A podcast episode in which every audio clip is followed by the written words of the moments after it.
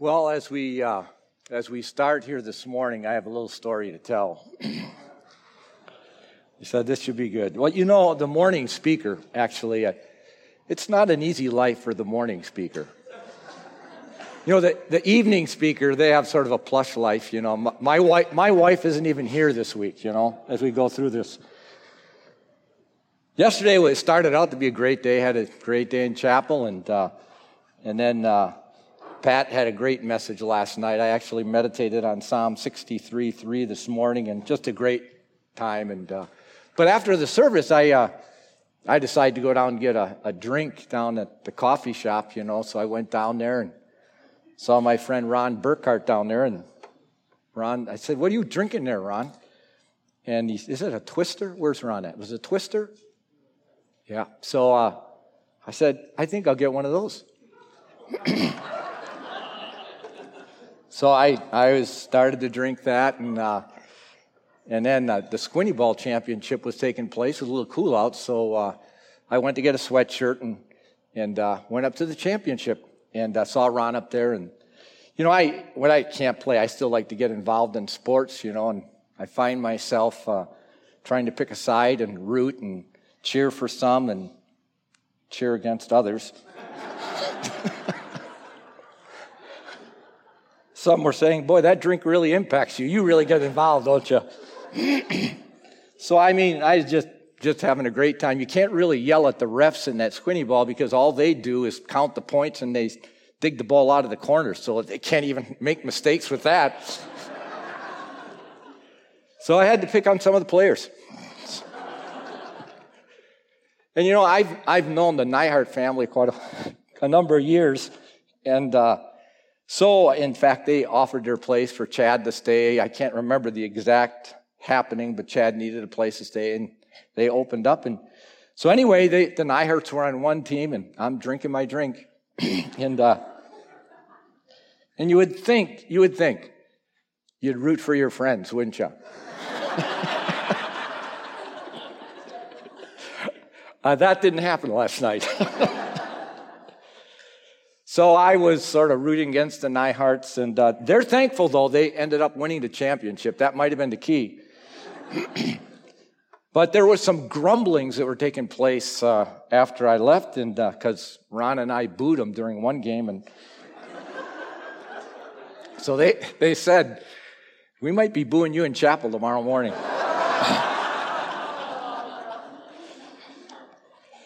but uh, after it was over, I went back and uh, got back and then uh, found out last night that uh, Neiharts wrote a, a text to the planning committee for the Millennial Kingdom and uh, they said, Lord, uh, I think you better keep Chuck out of the sports venue up here. so I, I'm probably going to get cut out of sports up there.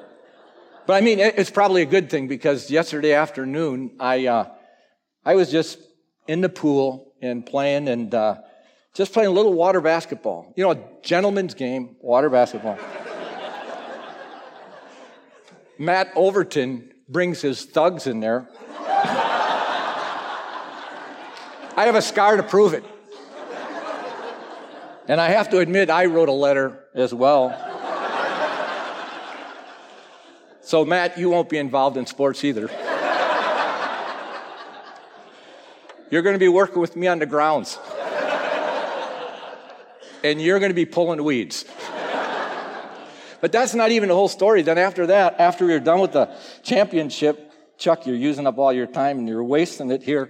I'll keep moving. Oh, my word, it's after 10. Um, so I got back to the place, and, you know, because I'm the morning speaker, we're David and Heather and Lisa and Willie were all sitting around talking. So you have to stay up because if, if the morning, you know, the evening speaker, that's, you know, that's the ones you pay the big bucks for. I mean, you have to make sure, you have to make sure they get to bed on time and stuff like that. And Pat, Pat and Marilyn don't come in early. They just don't. So we had to sit around for a while until they got there. Finally, they got there. They greeted us and then they quickly retired. And so we sat around and and we started to talk a little bit and started to drift off to sleep. And the last one's up were Lisa, some of her kids, and I were there talking. And boy, I had all sorts of ideas on how we could improve the Engage network. And I thought to myself, I need to knock on Pat's door.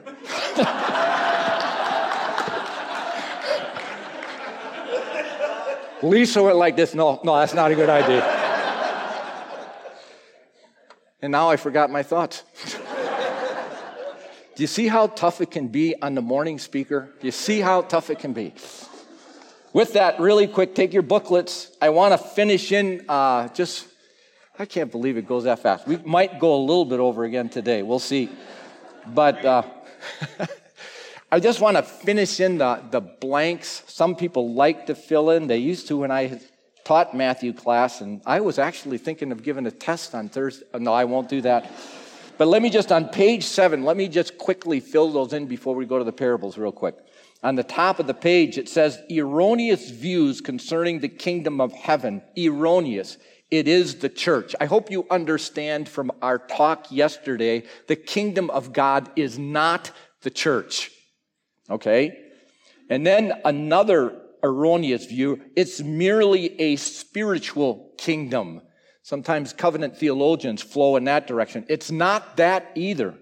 And then it just gives you some other notes. What this implies, number two, the kingdom equals the kingdom of the Old Testament. That's the only logical conclusion to come through as we looked at that. The kingdom of God is that millennial kingdom. It's going to happen.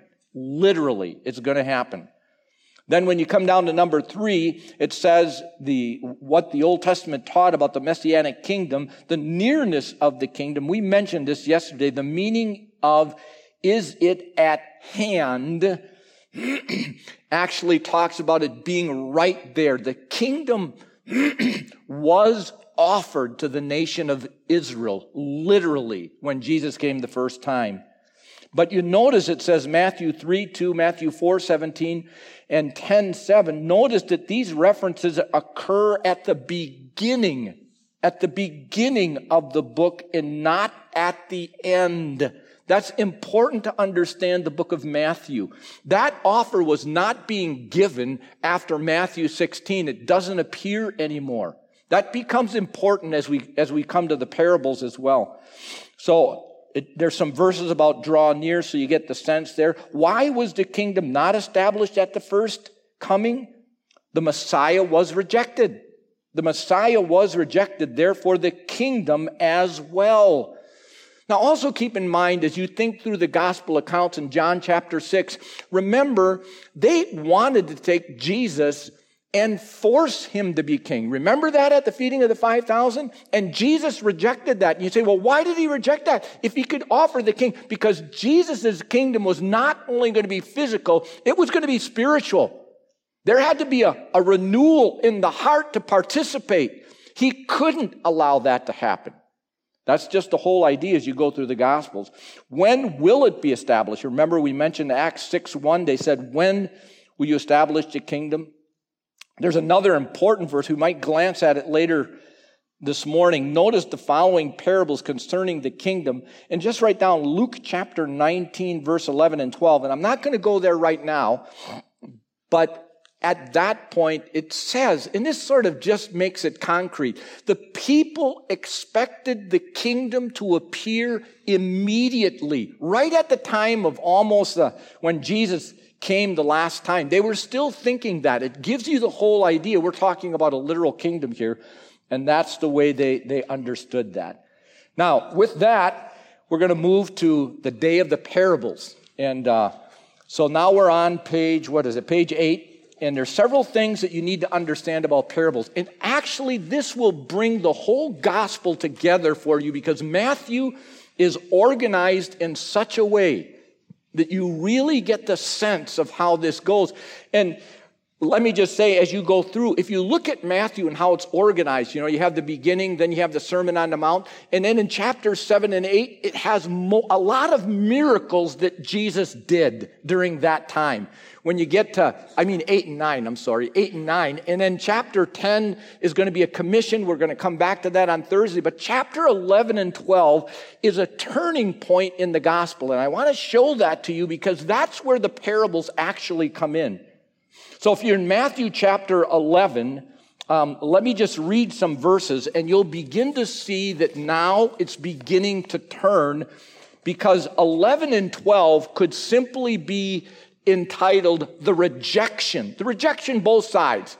The nation of Israel reject, rejected Christ and Christ was rejecting them because of the repentance. But look at Matthew chapter 11 with me and uh, in verse in verse 20 just begin to see what was taking place here. Let me get there. Matthew chapter 11 in verse 20. And as you look at it, it says, Then it says, He began to denounce the towns where most of the miracles were done because they did not repent. He didn't prior to this. The miracles were taking place and people were watching, people were observing, but they were not repenting. That's what intended. Remember when, when, when Jesus caused Peter to, to catch all those fish and, and Peter's response to the miracle was what? Depart from me, O Lord. I'm a sinful man. That's what was supposed to take place on a national level all the way across. the part. We're sinful. That's what the people should have responded. But they didn't respond that way. Not for most of them. Because notice, as you look at Matthew chapter 11, verse 20, most of the miracles were done because they did not repent. Woe to you, Chorazin! Woe to you, Bethsaida! For if the miracles had been done in you that had been done in Tyre and Sidon, they would have repented in sackcloth and ashes long ago. But I tell you, it, will be more tolerable for Tyre and Sidon on the day of judgment than for you. Now watch this one, verse 23 and Capernaum. Now that's where Jesus lived. That's where a lot of the miracles took place. You, it says, but thou Capernaum, will you be exalted to heaven? No, you will be thrown down to Hades. For if the miracles were done in you that had been done in Sodom, it would have remained until this day. Have you ever thought through? You know what the sin of Sodom was and the wickedness of Sodom. Jesus is saying, if I did the miracles in Sodom that I did in you, they'd still be here. Whoa, what an indictment against these Jewish people. So as you look at it, it'd be more tolerable for the, the land of Sodom on the day of judgment. It tells you one thing. The grace of God has limitations. The other thing you begin to see is the greater the light, the greater the responsibility. You know, there are applications to that even in the Christian world. And the greater the resources, again, the greater the responsibility. What God has given to us. These Jews had everything, and they turned away from that, and they rejected that. So as, as you look at it then, now we come into the day or the use of parables, the use of parables. Now remember, remember to the Jewish mind, there's only one coming of the Messiah. There weren't two comings. There was one. That's all John the Baptist believed in. It's here. I'm announcing it. They didn't understand what was going to take place. Yeah, there were verses on how the Messiah would be rejected, but those weren't elaborated on very much. They focused on the kingdom. It's coming. It's going to be a great time. All of that is what they focused on, not on the rejection. So they only saw one coming. So now as you, as you look at it, as, as you consider, and you can read some of the notes here on your own, but there's several things I want to point out to you because of the rejection. And it's really important. These aren't necessarily in the notes, but I want you to see them so that you'll realize. Remember when they rejected Jesus because they said the miracles that he did were by Beelzebub. And, uh, and certainly that was the unpardonable sin. But notice verse 20, verse 28 in chapter 12. Jesus said, If I drive out demons by the Spirit of God, then the kingdom of God has come upon you. Again, this literal kingdom, but they're rejecting that. They are rejecting the miracles. They're rejecting all of that. Now, notice something that takes place, and here's where it turns. Verse 1 of chapter 13. And you have to note this. On that day, what day? On the same day that the Pharisees accused him of casting out demons by Beelzebub, and they wouldn't recognize, they rejected. Jesus said, On that day, Jesus went out to the house and was sitting by the sea. Now, I'm not going to bring this out, but just want to, he's sitting when he teaches. Do you see that here? You're going to see that in the Sermon on the Mount. I'm just saying, sitting, teaching. I'm just, at Saylorville, we say more people, more like Jesus. That's what we say. Just like, we'll go on. That's just a side point. so he's sitting there, and then he says, Consider, verse 3. Then he told them many things in parables, saying, Consider the sower who went out to sow. Now he's going to get into the very first parable. Now, the parable as you go, is, and I'm going to cover this quickly. If you drop down, it says a parable, a parable is a comparison. It's an extended simile.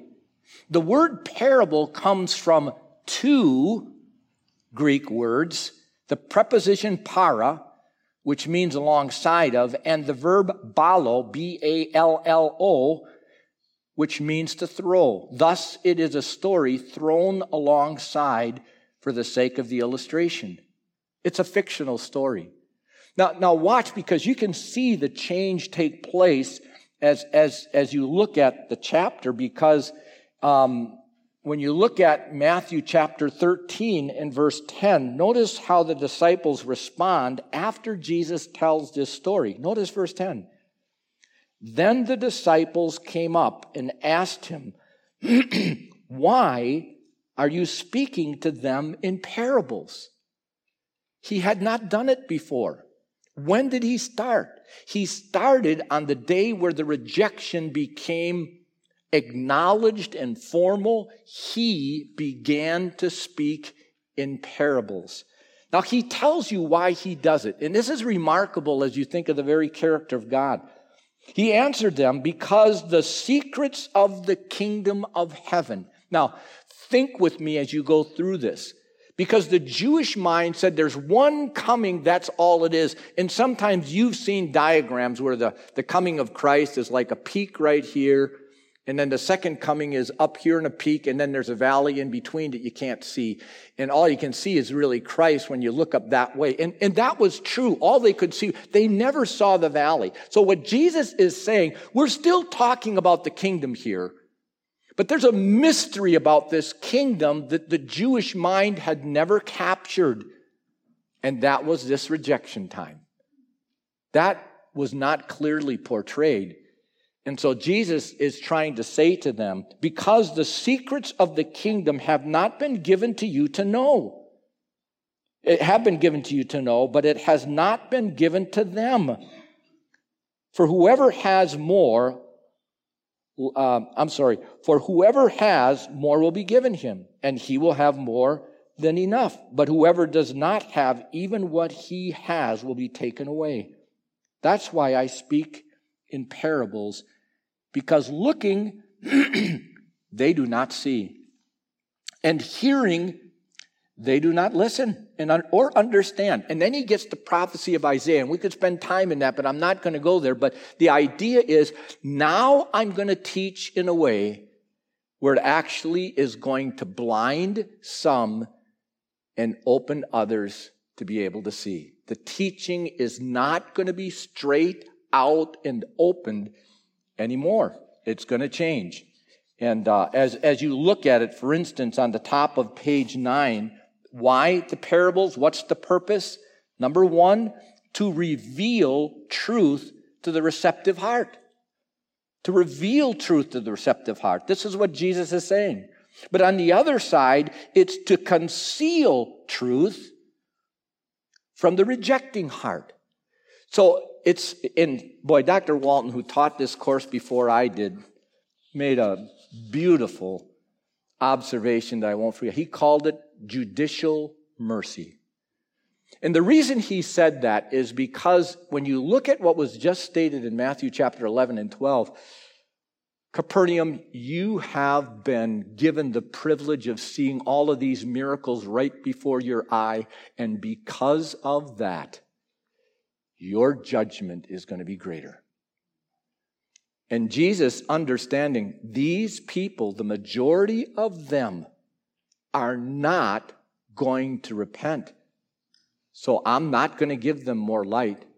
I'm going to take it back so that the punishment wouldn't be greater. That's why he said it was an act of judicial mercy. And, and it makes sense as you go through the whole book of Isaiah chapter 6. And so now he begins to speak in parables to them. And um, in fact, you, as you look at it, you can start to see this play out even in chapter 13. If you look at verse 36, when he tells of the, the wheat and the tares, notice what it says. When he left the crowds, and we'll get back to a few of the parables. When he left the crowds and went into the house, his disciples approached him and said, Could, could you explain this parable of the wheat and the tares in the field? So if the disciples didn't get it when he taught that parable, neither did the crowds. And they personally had to come to Jesus and Jesus would explain the parables to them. He was revealing and concealing because the people never repented. They never repented. And that's the reason why the parables, parables come into play. And if you look at Matthew chapter 13, the whole chapter is given to parables. That's why he's organized this best. He's organized it with the rejection. That same day, he begins to speak in parables. He lists a whole number of parables. So these fictional stories that are given, well, what are they all about? So let's drop down in page 19, the interpretation of the parables. It says, determine the one central truth of the parable. This is just reasoning as you go through because the parables, what the parables are given mainly is to talk about what is the kingdom going to be like during this pause period where the literal kingdom is not there. It's not there. Jesus is not reigning as king. But what I want to argue is in a sense, we still are living in the kingdom age. We still are. But it's sort of in a pause period. And Jesus is giving us parables. He's teaching his disciples. I want you to know what life is going to be like until we finally get to the place where I will be exalted. So these parables are explaining the interval time in which we're living right now. That's why the parables are so meaningful to us. They should really grab our attention as far as what Jesus is trying to say here. So, again, determine the one central truth of the parable. Do not make a parable walk on all fours. Don't take a parable and take all the little details and say, well, I think the birds mean this. I think the branch means this. That's not the whole idea. There's a main thought in the fictional story. Main thought. So it talks about that. Determine, here's the other point, determine how much is interpreted by Christ himself. I like it when Jesus interprets parables because then we don't have to take a stab at it. And you're going to find he didn't interpret all the ones in 13. so I'm just going to stick with the ones that Jesus interpreted. a lot safer, isn't it? Um, and then it says, determine if the context gives any clues to the interpretation. Compare the parable with any possible Old Testament associations. Do not base a doctrine on a parable. So in chapter 13, it's uh, the second of the three major discourses of, of, of, of the book of Matthew. We'll get to the other ones later. But if you go back to the next page, which I guess is page 10, it sort of starts to give you pictures. Notice in that one paragraph, this first the second discourse, these parables, covers the period of the time between the initial offer of the kingdom and the final acceptance of the kingdom. It covers the period of rejection.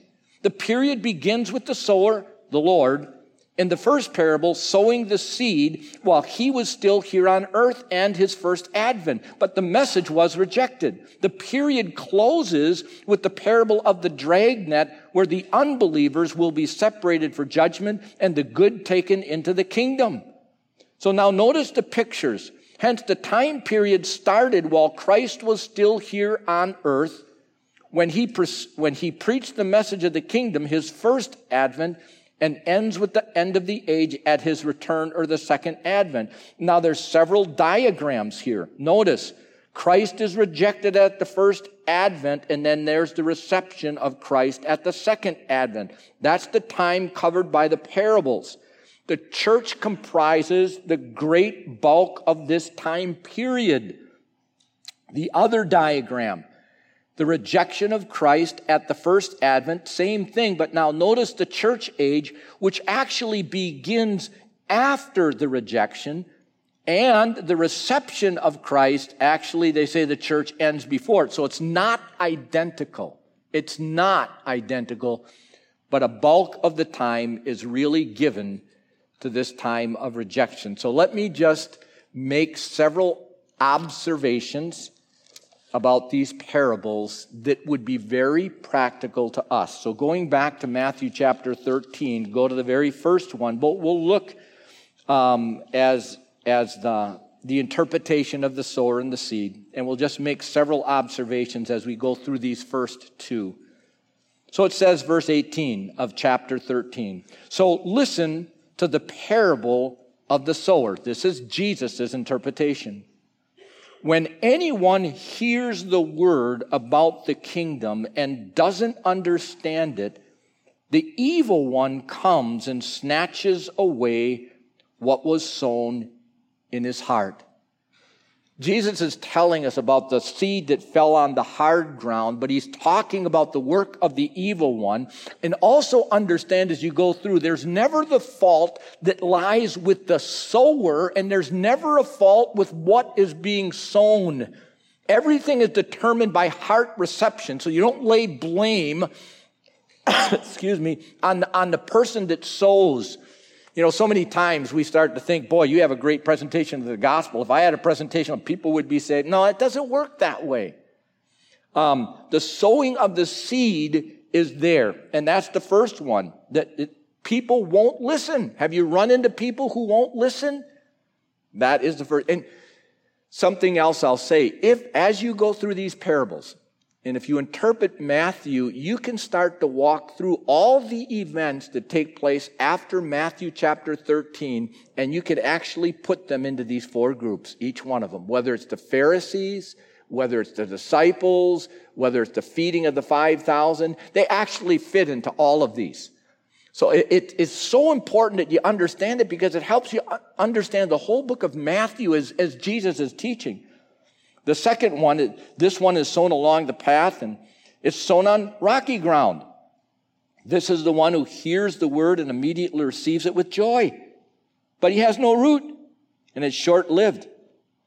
Now, when, pers- when distress or persecution comes because of the word, immediately he falls away. I, you don't know when you're working with someone if it's going to be genuine. I mean, I rejoice when a person prays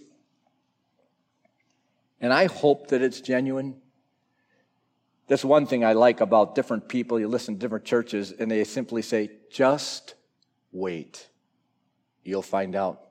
I mean, I worked with one guy, I was telling Pat and a few others, I worked with this one guy just a couple of months ago, and he made a profession of faith. But he ended up being someone so off center that I realized it wasn't a take.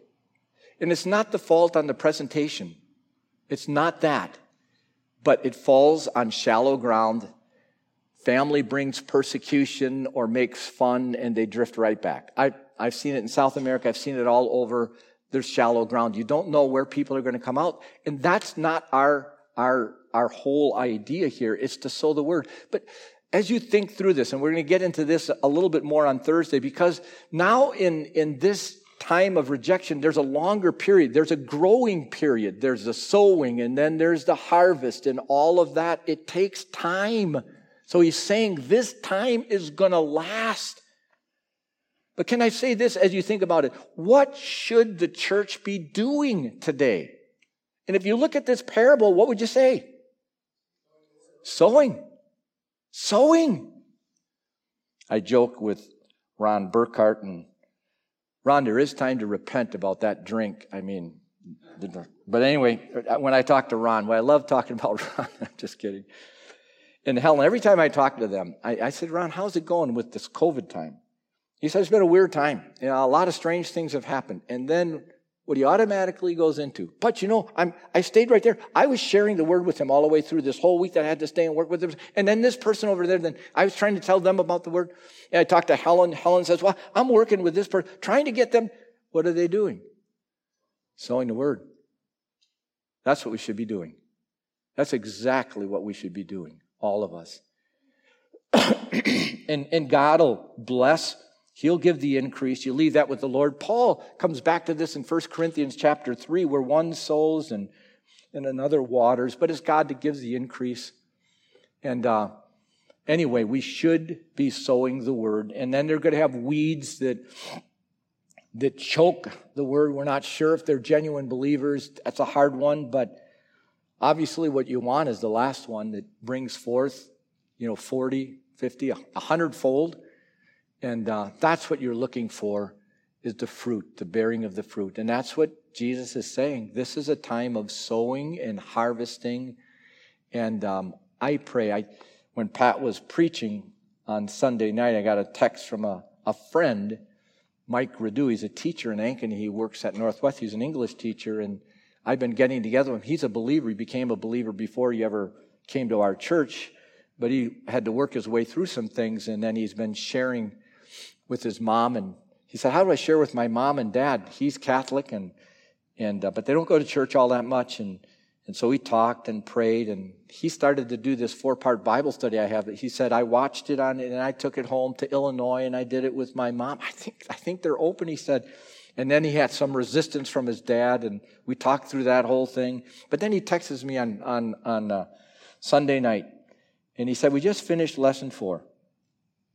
And he said at the end, both my mom and dad prayed a sweet prayer to receive the Lord. And I rejoiced. I rejoiced. We don't know what God is going to do in the work, but we need to be involved in this. And, and maybe one other thing, because I know my time gets away, but on the wheat and the tares, I just wanted to point, because you understand, in the wheat and the tares, Jesus also interpreted that one. Just two seconds, we'll just look at this, because I think there's several things that are important as, as you look at it. Um, now, notice this as you go through verse 37, because this, I think, brings things together. So he's going to, because the disciples didn't understand that. What about the, the wheat and the tares and Verse 37, he replied, The one who sows the good seed is the Son of Man. That's where you get it starts when Jesus starts sowing and those that follow him.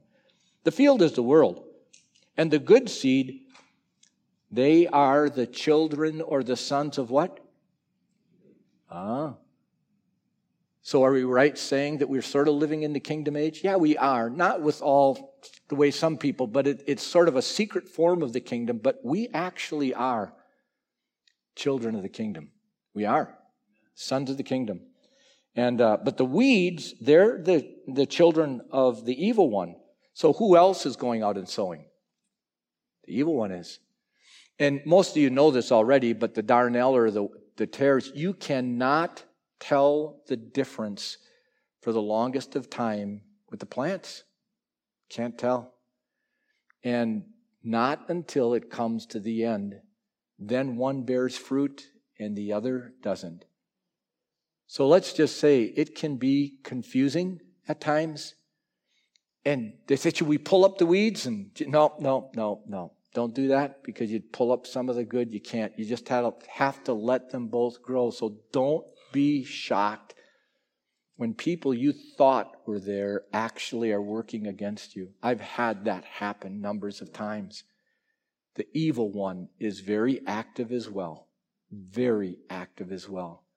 So it's a time of sowing. As you get into the mustard seed and and uh, in the leaven, there's discussion on does this represent spiritual growth or is this wicked growth? And you have people coming down on both sides, and Jesus didn't interpret them that way. So I, I think it could represent both because you can see, and you can see even in the Gospels, it could be both. I mean, the evilness grew as well, as well, but those aren't interpreted. But there is growth taking place until the dragnet. Then God separates them. But that's what he says it's going to be like. Um, let me just finish by going to Luke chapter um, 19. Just go there and we'll finish with this one because this will, again, gives you a, a good balance of what Jesus was trying to do so, as Jesus visits Zacchaeus right after he's done, and the people are listening to him, as they were listening, verse 11, to this, he went on to tell them a parable. Here's another parable, not a Matthew parable, but another parable, because he was near Jerusalem. Now, watch this. And they thought the kingdom of God was going to appear right away. So, what were the people thinking? This is still it. They didn't quite get the whole idea that the rejection had taken place and now we're in the valley. They were still hopeful that the kingdom would come run. But then Jesus, notice what he does. Therefore, he said, A noble, a nobleman travels into a far country. Why do you think he said far country? This time's going to last for a while. It's not coming right away. That's what Jesus is saying. It's not coming right away anymore. It's been rejected. It's almost like the, the children of Israel, remember, they were supposed to get into the promised land and they didn't go. And then they found, oh, we blew it. Now we're going to run back and do it. And what did God say? No, no, no, no. Don't go. It's almost like the same thing right here. It's not going to happen right away. But they're thinking that so that you understand that. And then he talks about the subjects and, uh, and, and the resistance that they, they, they had. And, uh, and then finally he comes back and, and rewards, but it gives you the idea of what's going on here. So all of that to bring to a conclusion today. I don't, are you guys supposed to spend time together talking after this? Is that supposed to happen? Is that what's on the calendar? I just never got that. But if it is, that's the way they used to do it. Um, if you do, what I'd like to recommend Would you brainstorm on how you might sow the seed?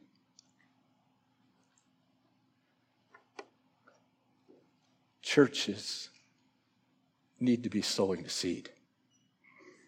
It's a disappointment to me when churches aren't actively doing that. Because this is the time we're living in right now. And we need to be creative there's different ways to do this. It can be done electronically, it can be done in a lot of different ways. But there's people that need to hear. And God's trying to get the news to them. And He wants and he wants to give us the privilege to do that. Is there going to be resistance? Oh, yeah. Yeah, there's going to be resistance. Get a little thick skin. I used to tell the students, get some thick skin. Because you need to go out there, even though, and you do it in a wise way. You don't clobber people over the head with it, but you try to think through. I'm trying to reach my neighbors, two young guys. I'm trying to talk with them. Porch to porch is the only thing we've had so far, but I'm asking where they're from, where they're working, laughing with them. I, I, I want to get over there. I'm just trying to build something there with them and trying to take walks in my neighborhood. And sometimes I stop and visit people, and sometimes they're open to talk. Sometimes I don't even bring it up. I'm just praying at the park. I'm going when we have service on Saturday night. I'm just walking around the park looking for people, greeting people, but looking for other people trying to set up, hey, could we get together? However you can do it. Maybe you go to a gym. Maybe you, with this COVID thing, people are concerned. This is a great opportunity for us. I know it's a strange time, but people are concerned. They are thinking. The Bible talks about end times. Is, are we started? We could be, folks, we could be close to the kingdom. So let's stay true to this period that lasts until Jesus comes back. We're still supposed to be sowing the seed. So let's follow his directions and let's have joy in doing what the Lord wants us to do. You're sowing seed with your kids. Don't want to stop that, but let's expand it even beyond that.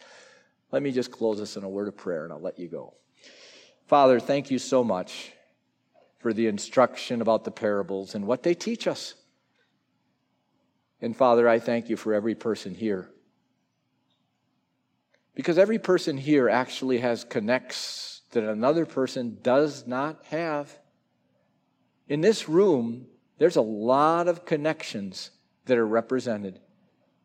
Father, we're a weak people, but we need to be filled with the Spirit of God and have the boldness that isn't ours, but it is yours.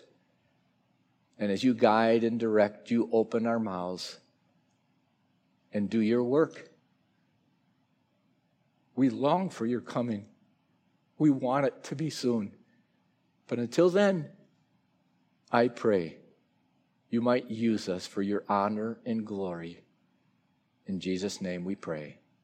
Amen.